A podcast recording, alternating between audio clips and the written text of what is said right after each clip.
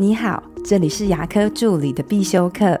今天要必修的是自费牙科沟通技巧里面的分分割效应。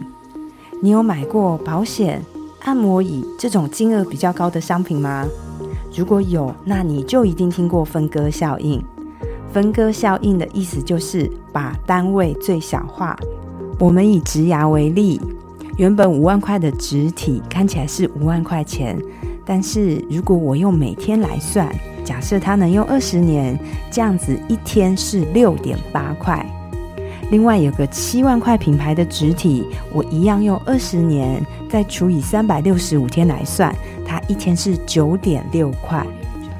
原本五万跟七万价差有两万的纸体，当我用了分割效应以后，其实一天只差了二点八块。一天只要多二点八块，就能享有更高品质的植体，你说是不是非常的值得呢？其实我们的大脑在做判断的时候，它并不理性。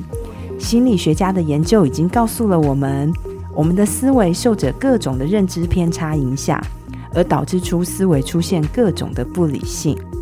我们为什么要学那么多的沟通技巧呢？换个角度想。其实我们只是帮助患者找一个合理的理由，让他自己能用到更好的东西。今天的分享就到这边，不晓得今天的内容对你有没有帮助啊？如果有的话，就请帮我分享出去，让更多人听得到。